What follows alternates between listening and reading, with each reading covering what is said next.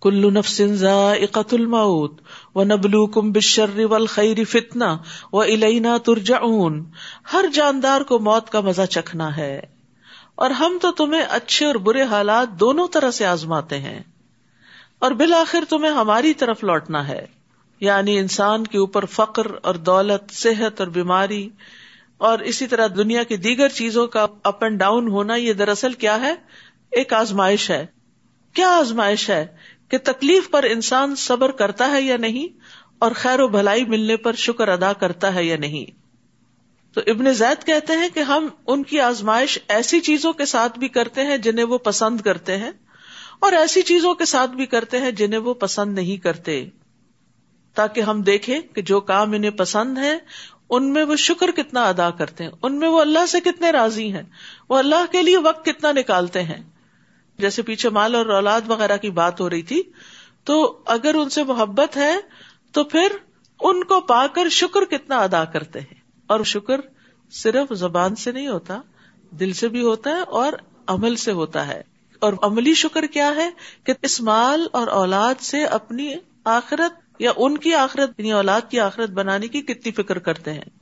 اور جو کام انہیں ناپسند ہے ان پہ وہ صبر کیسے کرتے ہیں؟ یہ ہے انسان کا امتحان۔ اور جب کافر آپ کو دیکھتے ہیں تو بس مزاق ہی اڑاتے ہیں۔ کہتے ہیں، کیا یہی وہ شخص ہے جو تمہارے معبودوں کا ذکر کیا کرتا ہے؟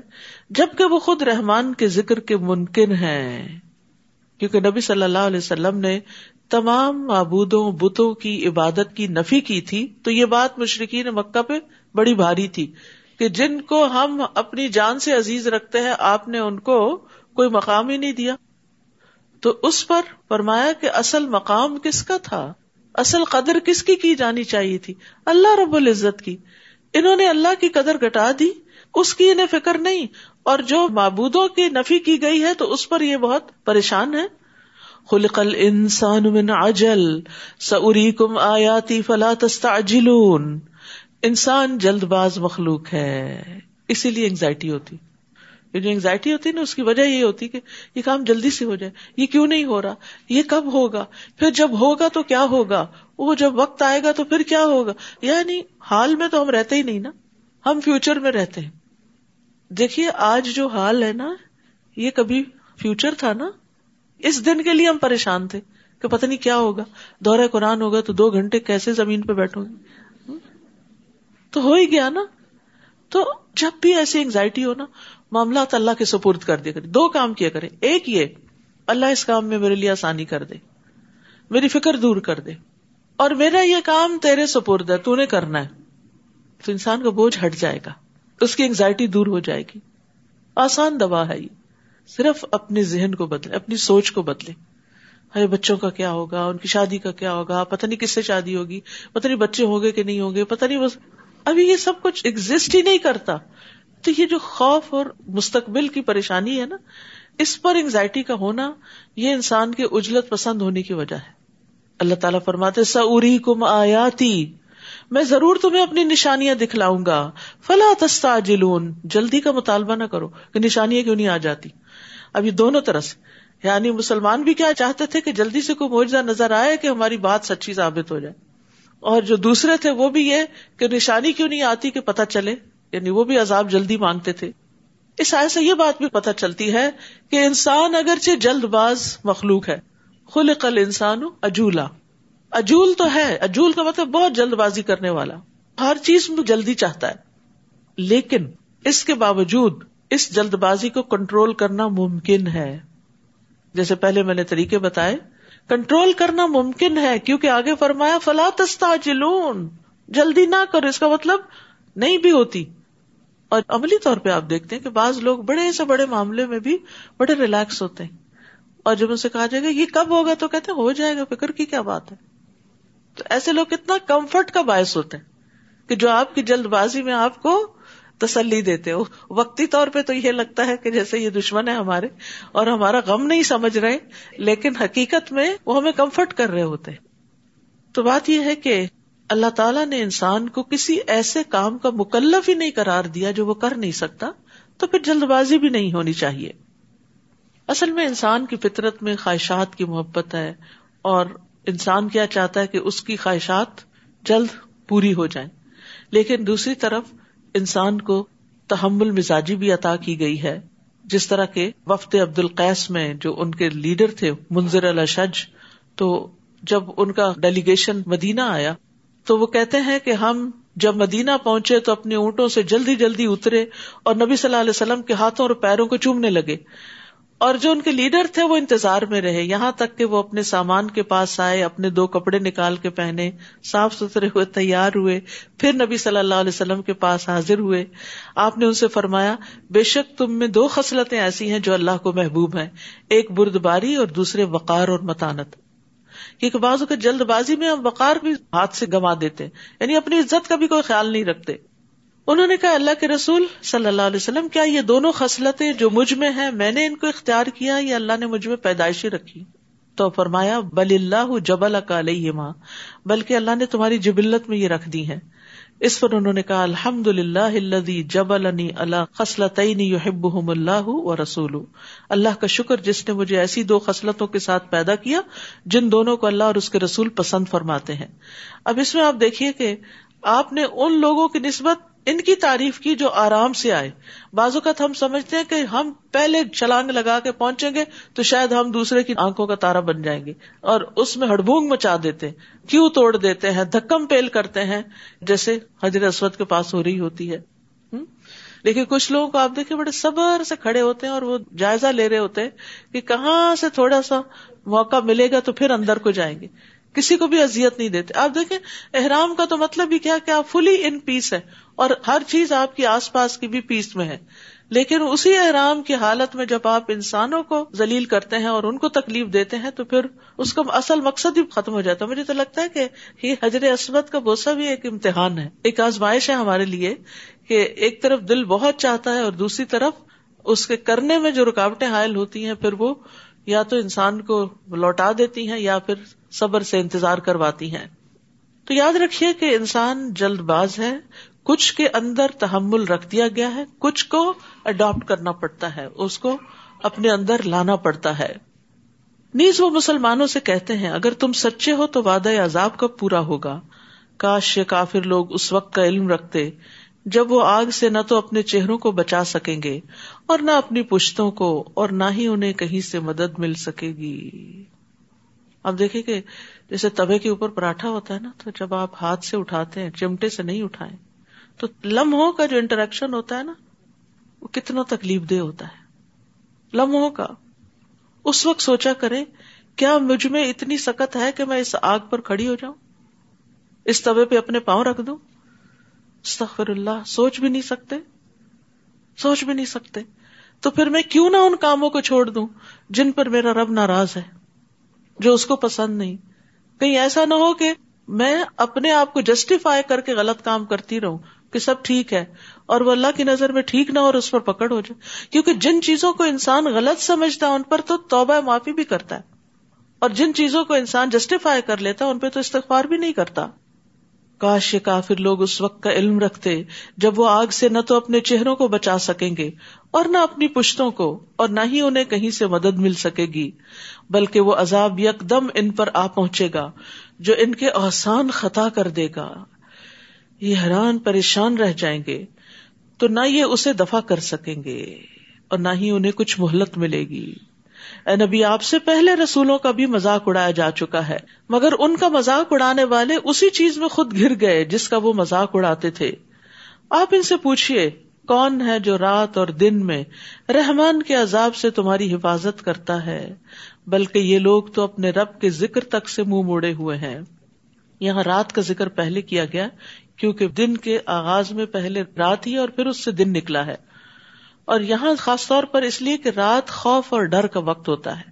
اور اندھیرے میں انسان بعض اوقات تکلیف اٹھا جاتے ہیں۔ کیا ان کے کچھ ایسے الہ ہیں جو ہمارے مقابلے میں ان کو بچا سکے تو وہ خود بھی اپنی مدد نہیں کر سکتے اور نہ انہیں ہماری تائید حاصل ہے، بلکہ اصل بات یہ ہے کہ ہم نے انہیں اور ان کے آبا و اجداد کو طویل مدت تک سامان زیز سے فائدہ پہنچایا۔ کیا یہ دیکھتے نہیں کہ ہم ان کی زمین کو مختلف سمتوں سے گھٹاتے چلے آ رہے ہیں؟ پھر کیا یہی غالب رہیں گے؟ بات یہ ہے کہ خوشحالی کا لمبا عرصہ سکون اور اطمینان کا بعض اوقات انسان کو دھوکے میں ڈال دیتا ہے۔ انسان سمجھتا ہے سب اچھا ہی ہے۔ کوئی تکلیف نہیں آئی، لمبی عمر ہے، صحت والی عمر ہے، تو انسان اس دھوکے میں پڑ جاتا ہے کہ یہ کبھی نعمت زائل نہیں ہوگی، اور وہ اللہ کی اطاعت کی طرف رغبت نہیں کرتے اتنے میں یکا یک کوئی بیماری آ جاتی۔ تو دو طرح کے لوگ ہوتے۔ ایک تو یہ کہ وہ انتہائی مایوس ہو جاتے۔ انتہائی اکڑ پچھلے دنوں کسی نے ذکر کیا کہ میرے ہسبینڈ جو ہے ہماری چالیس یا پچاس سال کی رفاقت ہے اور انتہائی بہترین شوہر ثابت ہوئے اور انہوں نے کبھی بھی کوئی غلط کام نہیں کیا بظاہر۔ لیکن اچانک ان کا کینسر ڈائگنوز ہوا ہے اور بالکل الٹ گئے۔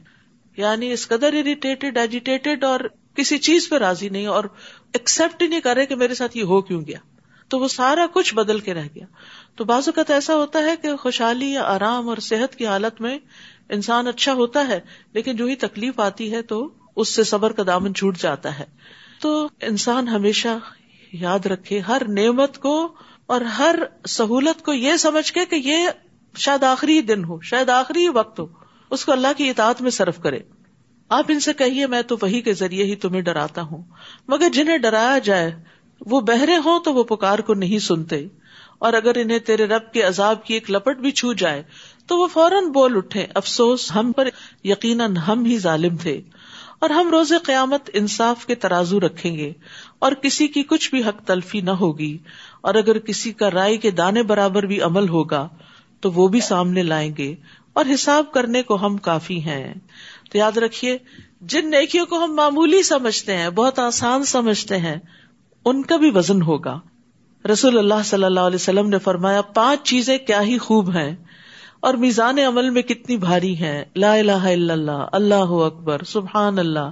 الحمد للہ اور وہ نیک اولاد جو فوت ہو جائے اور اس کے ماں باپ اس پر اجر کی نیت سے صبر کرے یعنی بازوقت انسان اپنی اولاد کی بڑی اچھی تربیت کرتا ہے، بڑا قابل بناتا ہے اس کو۔ لیکن انسان جو بڑھاپے پہنچتا ہے، بچہ فوت ہو جاتا ہے، جوانی میں فوت ہو جاتا ہے۔ تو انسان کہتا ہے، میرے جانے کے دن تھے، بچہ چلا گیا میرے لیے کون دعائیں کرے گا؟ اور میرے لیے کون صدقہ جاریہ ہوگا؟ تو یہاں یہ بتایا گیا کہ اگر اولاد پہلے بھی چلی جاتی ہے اور آپ اس پر صبر کرتے ہیں، تو یہ بھی بہت بڑے اجر کا باعث ہے۔ اللہ تعالیٰ کسی بھی حال میں انسان کو محروم نہیں رکھتا۔ پھر اسی طرح یہ ہے کہ ہر چیز میزان میں تولی جائے گی۔ نبی صلی اللہ علیہ وسلم نے فرمایا، جس شخص نے اللہ پر ایمان کے ساتھ اور اس کے وعدہ ثواب کو جانتے ہوئے اللہ کے راستے میں گھوڑا وقف کیا۔ تو اس گھوڑے کا جی بھر کے کھانا، پینا، اس کا پیشاب، اس کی لید، سب قیامت کے دن اس کی ترازو میں ہوگا۔ یعنی آپ اللہ کے راہ میں اگر کوئی چیز دیتے ہیں تو اس چیز کا بھی وزن ہوگا۔ یعنی گھوڑا جو کچھ کھاتا ہے، وہ کھانے کا بھی وزن ہے۔ جو نکالتا ہے، اس کا بھی وزن ہے۔ اور خود اس گھوڑے کا بھی وزن ہے اور وہ جو کچھ کرے گا یعنی اللہ کے راستے میں جیسے جیسے اس کو استعمال کیا جائے گا، وہ اس کے لیے اجر و ثواب ہی کا باعث ہوگا۔ اس لیے آپ دیکھیے کہ صدقہ جاریہ کے کاموں میں لگانا بہت بڑی نیکی کا کام ہے۔ یا تو گھوڑا تیار کرنے کی بات ہے نا۔ آپ کسی انسان کو تیار کرتے ہیں۔ آپ اس کو پڑھاتے ہیں، لکھاتے ہیں یعنی فی سبیل اللہ اپنی اولاد کو لگاتے ہیں کہ ان سے کسی قسم کی دنیا کا فائدہ نہیں اٹھاتے بلکہ ان کو دین کے لیے وقف کرتے ہیں۔ تو جو آپ نے ان پہ مال لگایا، جو انہوں نے عمل کیے اور جو ان کے آگے صدقہ جاریہ بنا، وہ سارا آپ کی میزان میں آئے گا۔ مثلاً یہی ایک بلڈنگ ہے، ایک مثال کے طور پر جس میں آپ بیٹھے ہیں۔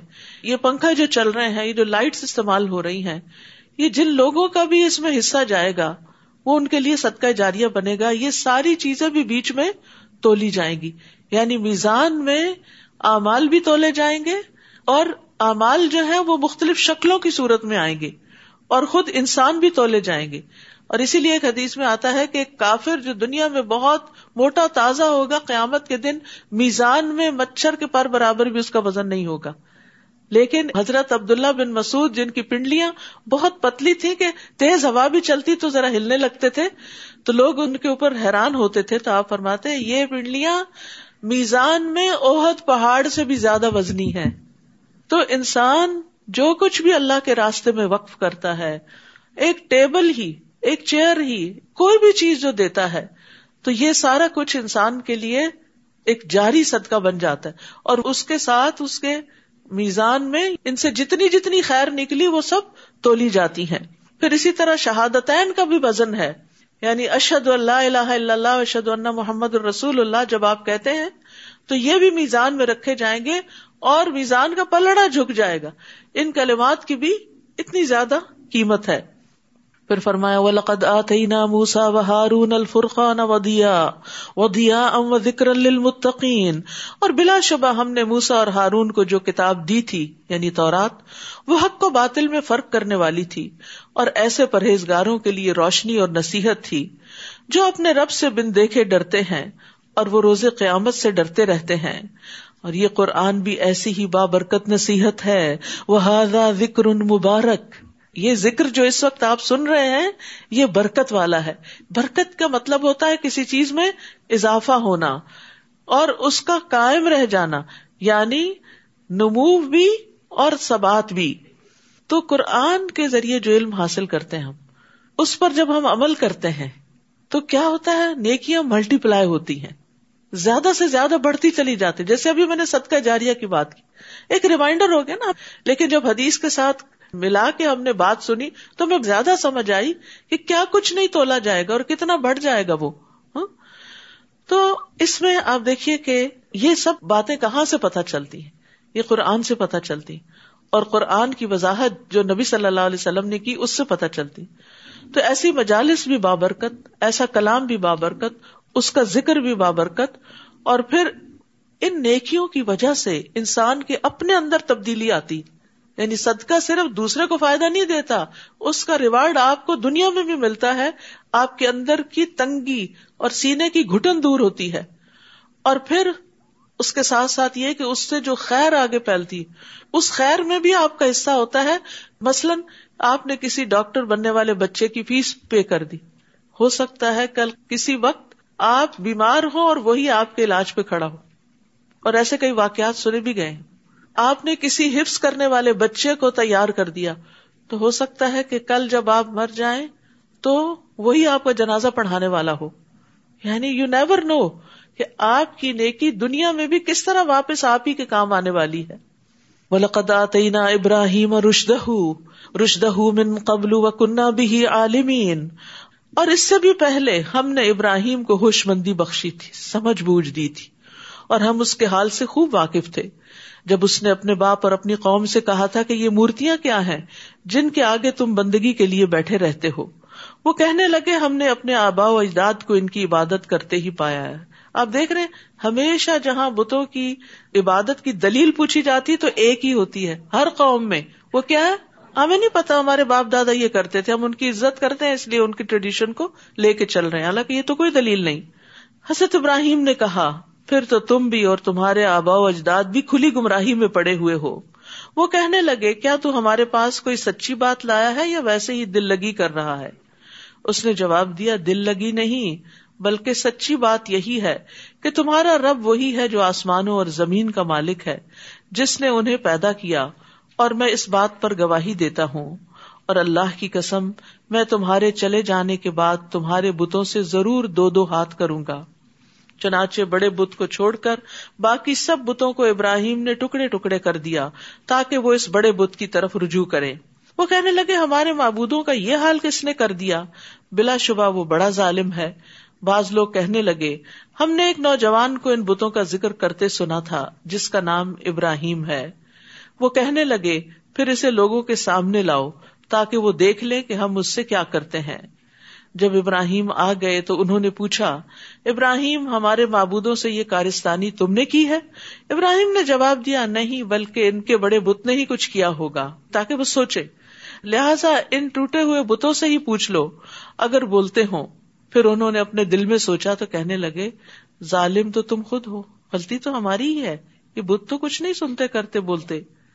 پھر لاجواب ہو کر شرم کے مارے سر نگو ہو گئے۔ یعنی تھوڑی دیر کے لیے روشنی ہوئی اور کہنے لگے، یہ تو تمہیں معلوم ہی ہے کہ یہ بت بولتے نہیں۔ اپنی آجزی کا بھی اعتراف کیا، اپنی غلطی کا ایک طرح سے۔ اس پر ابراہیم نے کہا، پھر کیا تم ایسی چیزوں کی عبادت کرتے ہو جو نہ تمہیں کچھ فائدہ دے سکیں اور نہ نقصان پہنچا سکیں؟ افلکم ولی ماتا ابدون امندون اللہ افلا تعقلون؟ تو ہے تم پر اور ان پر بھی جنہیں تم اللہ کے سوا پوچھتے ہو۔ کیا تم ذرا بھی نہیں سوچتے؟ وہ بولے، اگر تمہیں کچھ کرنا ہے تو ابراہیم کو جلا ڈالو اور اس طرح اپنے معبودوں کی امداد کرو۔ انہوں نے تو اتنی بڑی چال چلی۔ پلنا یا نا رکونی بردن و سلامن اللہ ابراہیم۔ ہم نے آگ کو حکم دیا، اے آگ تو ابراہیم پر ٹھنڈی اور سلامتی والی بن جا۔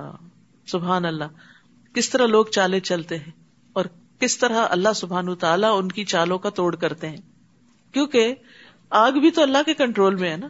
اگر وہ جلاتی ہے تو اللہ کے عزن سے جلاتی ہے اور اگر وہ ٹھنڈی ہوتی ہے تو بھی اللہ کا حکم ہو تو ٹھنڈی ہو جاتی اور یہاں پر بردن بھی کہا اور سلامن بھی کہا۔ روایت میں آتا ہے کہ اگر اللہ سبحان تعالی سلامن نہ کہتے تو آگ کی ٹھنڈک ابراہیم علیہ السلام کی تپش سے بھی زیادہ سخت ہوتی، فریز ہو جاتی۔ اور اگر اللہ ابراہیم نہ کہتے تو قیامت تک کے لیے آگ ٹھنڈی ہو جاتی۔ تو اس لیے یہ بہت میننگ فل جملہ ہے۔ اور ابراہیم علیہ السلام کی آگ تو سارے جانوروں نے بھی بجھانے کی کوشش کی تھی سوائے چپکلی کے۔ وہ تو چاہتے تھے کہ ابراہیم کو دکھ پہنچائے مگر ہم نے انہیں ہی نقصان میں ڈال دیا۔ سبحان اللہ۔ کس طرح وہ اپنا سا منہ لے کے رہ گئے ہوں گے؟ ایک دوسرے سے نظریں بھی کیسے ملاتے ہوں گے؟ اتنا بڑا معاوضہ ان کے سامنے ہو گیا، لیکن نہ ماننے والے پھر بھی نہ مانے۔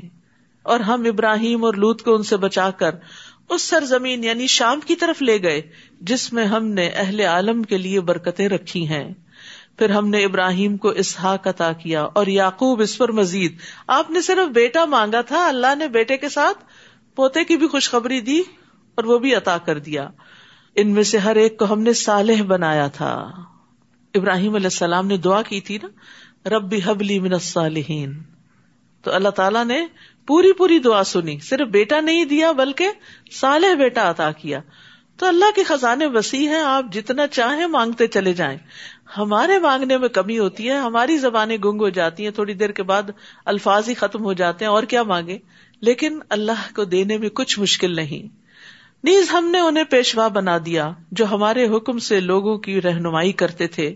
اور ہم نے ان کی طرف نیک امال کرنے، نماز قائم کرنے اور زکوٰۃ ادا کرنے کی وہی کی اور وہ سب ہمارے عبادت گزار تھے اور لوت کو ہم نے حکمت اور علم عطا کیا اور اس بستی سے نجات دی جس کے رہنے والے گندے کام کرتے تھے۔ بلا شبہ وہ بہت برے اور نافرمان لوگ تھے اور لوت کو ہم نے اپنی رحمت میں داخل کر لیا کیونکہ وہ بڑے سالح بندے تھے۔ اور نوح کو بھی ہم نے اپنی رحمت میں داخل کیا۔ جبکہ ان سب سے پہلے انہوں نے ہمیں پکارا۔ اب دیکھیے، پہلے علیہ السلام کا ذکر ہو، اس کے بعد بیکورڈ ابراہیم علیہ السلام، پھر ابراہیم علیہ السلام کے پیچھے نوح علیہ السلام کا ذکر ہے۔ جبکہ ان سب سے پہلے انہوں نے ہمیں پکارا، تو ہم نے ان کی دعا قبول کر لی۔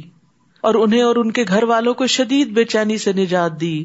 فنت جئی نہ من الکرب عظیم اور ان لوگوں کے خلاف ان کی مدد کی جنہوں نے ہماری آیات کو جھٹلایا تھا، وہ لوگ بھی بہت برے تھے۔ لہذا ہم نے ان سب کو غرق کر دیا۔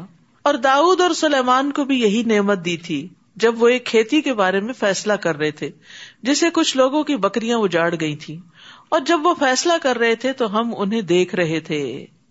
اس وقت ہم نے سلیمان کو صحیح فیصلہ سمجھا دیا۔ حالانکہ وہ بیٹے تھے، چھوٹے تھے۔ جبکہ ہم نے قوت فیصلہ اور علم دونوں کو عطا کیا تھا، اور داؤد کے ساتھ ہم نے پہاڑوں اور پرندوں کو مسخر کر دیا کہ وہ ان کے ہمراہ تسبیح کیا کرے اور یہ تسخیر ہم ہی کرنے والے تھے۔ اصل میں ہوا یہ کہ دو لوگوں کے درمیان ایک جھگڑا ہو گیا۔ ایک شخص بکریاں چراتا تھا اور دوسرا فارمر تھا، کھیت اگاتا تھا۔ تو بکریوں نے اس کا کھیت تباہ کر دیا۔ مقدمہ داؤد علیہ السلام کے پاس آیا، جو وقت کے بادشاہ بھی تھے اور نبی بھی تھے، اور ان کے درمیان فیصلے بھی کرتے تھے۔ آپ نے فیصلہ دیا کہ بکریاں کھیت کے مالک کو دے دی جائیں اور اس طرح اس کا نقصان پورا ہو جائے گا۔ سلیمان علیہ السلام نے اختلاف کیا۔ انہوں نے کہا، نہیں، صرف اس وقت تک بکریاں کھیت کے مالک کے پاس رہے جب تک کہ بکریوں والا اس کھیت کو دوبارہ تیار نہ کر دے۔ تو اس طرح دونوں پر ظلم نہیں ہوگا۔ اس وقت تک اگر وہ کھیت سے فائدہ نہیں اٹھا پا رہا کھیت کا مالک، تو بکریوں سے فائدہ اٹھا لے گا۔ اور بکریوں والا جو ہے وہ کھیت تیار کر کے اپنی بکریاں واپس لے لے گا۔ تو یہ ہے کہ بعض اوقات بچے یا جوان یا ہم سے عمر میں چھوٹے یا تجربے میں چھوٹے زیادہ بہتر بات بھی کر سکتے۔ اس لیے ہمیشہ دوسرے کی بات کو غور سے سننا چاہیے اور انصاف کے ساتھ فیصلہ کرنا چاہیے جس میں سب کا بھلا ہو۔ اس میں بڑے چھوٹے کی بات نہیں، کبھی اللہ تعالیٰ کوئی بات کسی کو زیادہ بہتر طور پر سجھا دیتا ہے۔ اور اس سے یہ بات بھی اخذ کی گئی ہے کہ قاضی کو اس کی کوشش کا اجر ملتا ہے۔ حسن بصری کہتے ہیں، اللہ تعالیٰ نے سلیمان علیہ السلام کی تعریف کی ہے اور داؤد علیہ السلام پر ملامت نہیں کی۔ فیصلہ ان کا بھی ٹھیک تھا اپنی جگہ، لیکن سلیمان علیہ السلام کا زیادہ درست تھا۔ تو امر بن ناس کہتے ہیں، انہوں نے نبی صلی اللہ علیہ وسلم کو یہ فرماتے ہوئے سنا، جب حاکم یعنی قاضی اپنے اجتہاد سے کوئی فیصلہ کرے پھر وہ فیصلہ صحیح ہو تو اسے دگنا ثواب ملتا ہے۔ اور اگر فیصلہ کرتے وقت اشتہاد کرے اور غلط کر جائے تو اسے صرف ایک اجر ملتا ہے۔ یعنی دونوں صورتوں میں اجر ملتا ہے۔ اللہ تعالیٰ کسی کی بھی محنت ضائع نہیں کرتا۔ ہاں سزا اس صورت میں ملتی ہے جب انسان بغیر توجہ دیے، محنت کیے، ایسے بس جو دل میں آئے، کسی کو کہہ دے۔ تو وہ نہیں ہونا چاہیے۔ اور ہم نے داؤد کو تمہارے فائدے کے لیے زرا بنانے کی صنعت سکھلا دی تھی تاکہ تمہیں لڑائی کی زد سے بچائے۔ پھر کیا تم شکر گزار بنتے ہو؟ تو جو نعمتیں اللہ تعالیٰ نے سلیمان اور داؤد علیہ السلام کو دی تھی، انہوں نے ان کو کیسے استعمال کیا؟ یعنی قرآن میں جتنے بھی پیغمبروں کا ذکر ہے، ان میں سب سے زیادہ نعمتوں کے اعتبار سے جو پیغمبر ہیں وہ داؤد علیہ السلام اور سلیمان علیہ السلام ہے ایکسٹرا آرڈنری قسم کی ان کو سہولتیں اور نعمتیں دی گئی تھی۔ لیکن انہوں نے کیا کیا؟ نعمتوں کو اللہ کی اطاعت میں استعمال کیا، اور یہی شکر ہے۔ نیز ہم نے سلیمان کے لیے تیز و تند ہوا کو مسخر کر دیا تھا۔ آج آپ دیکھیں ٹورنیڈوز جو آتے ہیں، کس قدر تباہی مچاتے کوئی قوت ان کو روک نہیں سکتی۔ یہ ہوائیں ان کے لیے مسخر تھیں۔ اور جو اس کے حکم سے اس سرزمین کی طرف چلتی تھی جس میں ہم نے برکت رکھی ہے فلسطین، اور ہم ہر چیز کو خوب جانتے ہیں۔ شیتانوں کو بھی اس کے تابے بنا دیا تھا، جو اس کے لیے سمندر میں موتی اور جواہرات نکالنے کے لیے غوطہ لگاتے۔ سمندر سے چیزیں نکال کے لاتے تھے جنات، اور اس کے علاوہ اور بھی کئی کام کرتے تھے، اور ہم ہی ان سب کے محافظ تھے۔ یعنی جن اصل میں ہمارے کنٹرول میں تھے۔ اور یہی نعمت ہم نے ایوب کو بھی دی تھی۔ جب انہوں نے اپنے رب کو پکارا، مجھے بیماری لگ گئی ہے اور تو سب رحم کرنے والوں سے بڑھ کر رحم کرنے والا ہے۔ ہر بیمار کو یہ دعا پڑھنی چاہیے۔ انی مسنی انت ارحم الراحمین۔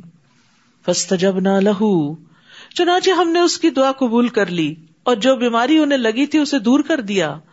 اٹھارہ سال ایوب علیہ السلام بیمار ہے اب دیکھیے، ایک طرف داؤد اور سلیمان علیہ السلام ہے جنہیں نعمتوں سے آزمایا جا رہا ہے، اور دوسری طرف ایوب علیہ السلام ہے جو اتنی شدید بیماری سے آزمائے جا رہے ہیں۔ تو یہ اللہ کا فیصلہ ہوتا ہے، اور اللہ تعالیٰ ہر ایک کی کیپیسٹی دیکھتا ہے کہ کس کو کس طریقے سے آزمایا جائے۔ اور انہیں ہم نے صرف اس کے اہل و عیال ہی نہ دیے یعنی صبر کا نتیجہ یا بدلا کتنا میٹھا تھا پھر، بلکہ ان کے ساتھ اتنے ہی اور بھی دیے۔ اور یہ ہماری طرف سے خاص رحمت تھی، اور اس میں بھی عبادت گزاروں کے لیے ایک سبق تھا۔ یعنی ایوب علیہ السلام کی آزمائش میں ایک بہت بڑا سبق ہے۔ تاکہ کوئی بھی آزمائش میں جب مبتلا ہو نیک سے نیک انسان، تو وہ یہ نہ سمجھے کہ شاید میں نے کوئی گناہ کیا ہے۔ یا ہمیں کسی اور کے بارے میں بھی ججمنٹل نہیں ہونا چاہیے۔ بعض اوقات ہم دیکھتے نا کہ کوئی بہت دیندار انسان ہوتا ہے، لیکن اللہ تعالیٰ اس کے اوپر کوئی امتحان ڈال دیتا ہے۔ کسی بھی قسم کا ہو سکتا ہے۔ تو پہلا خیال شیطان کیا ڈالتا ہے دل میں؟ کچھ کیا ہوگا نا کہ پکڑ آ گئی۔ پتا نہیں کیا کیا تھا، چھپ کے جو پکڑ آئی۔ کچھ نہیں کہہ سکتے۔ عبادت گزاروں کے لیے سبق ہے اس میں کہ عبادت کے باوجود بھی امتحان آ سکتا ہے، بیماری آ سکتی ہے، مصیبت آ سکتی ہے، اولاد میں کوئی تکلیف اور پریشانی آ سکتی ہے۔ تو وہ ایوب علیہ السلام کے صبر کرنے سے تسلی پکڑے جو اللہ نے ان کی تقدیر میں لکھی ہوئی تھی اور پھر وہ ویسا ہی کیا جیسا اللہ نے چاہا۔ اور پھر عبادت گزاروں پر جب کوئی تکلیف آئے تو وہ سوچے کہ ایوب علیہ السلام تو انتہائی عبادت گزار اللہ کے نبی تھے۔ اگر ان پہ تکلیف آ گئی تو ہم پہ بھی آ سکتی ہے۔ یہ اللہ تعالیٰ کی ضروری نہیں کہ ناراضگی ہو۔ اور ایک اور روایت میں آتا ہے، اللہ جس کے ساتھ بھلائی کا ارادہ کرتا ہے۔ اس کو مصیبت میں مبتلا کر دیتا ہے۔ تو چھوٹی مصیبت، بڑی مصیبت اللہ کی طرف راغب ہونے کا ذریعہ بنتی ہے گناہوں کی معافی کا ذریعہ بنتی ہے صاف پاک ہونے کا ذریعہ بنتی ہے۔ تو اس لیے تکلیف کو اپنے حق میں کوئی بھی برا نہ سمجھے، اس پہ باویلا نہ کرے، اللہ سے ناراض نہ ہو۔ اس کو اللہ کی ناراضگی کا ذریعہ ہی نہ سمجھے، بلکہ پاک ہونے کا ذریعہ سمجھے۔ اور یہ اللہ کی محبت کی علامت بھی ہوتی ہے۔ رسول اللہ صلی اللہ علیہ وسلم نے فرمایا، بے شک اللہ عز و جل جب کسی قوم سے محبت کرتا ہے تو انہیں آزمائش میں مبتلا کر دیتا ہے۔ پھر جو شخص صبر کرتا ہے، اسے صبر ملتا ہے، اور جو جزا فضا کرتا ہے، اس کے لیے جزا فضا ہے۔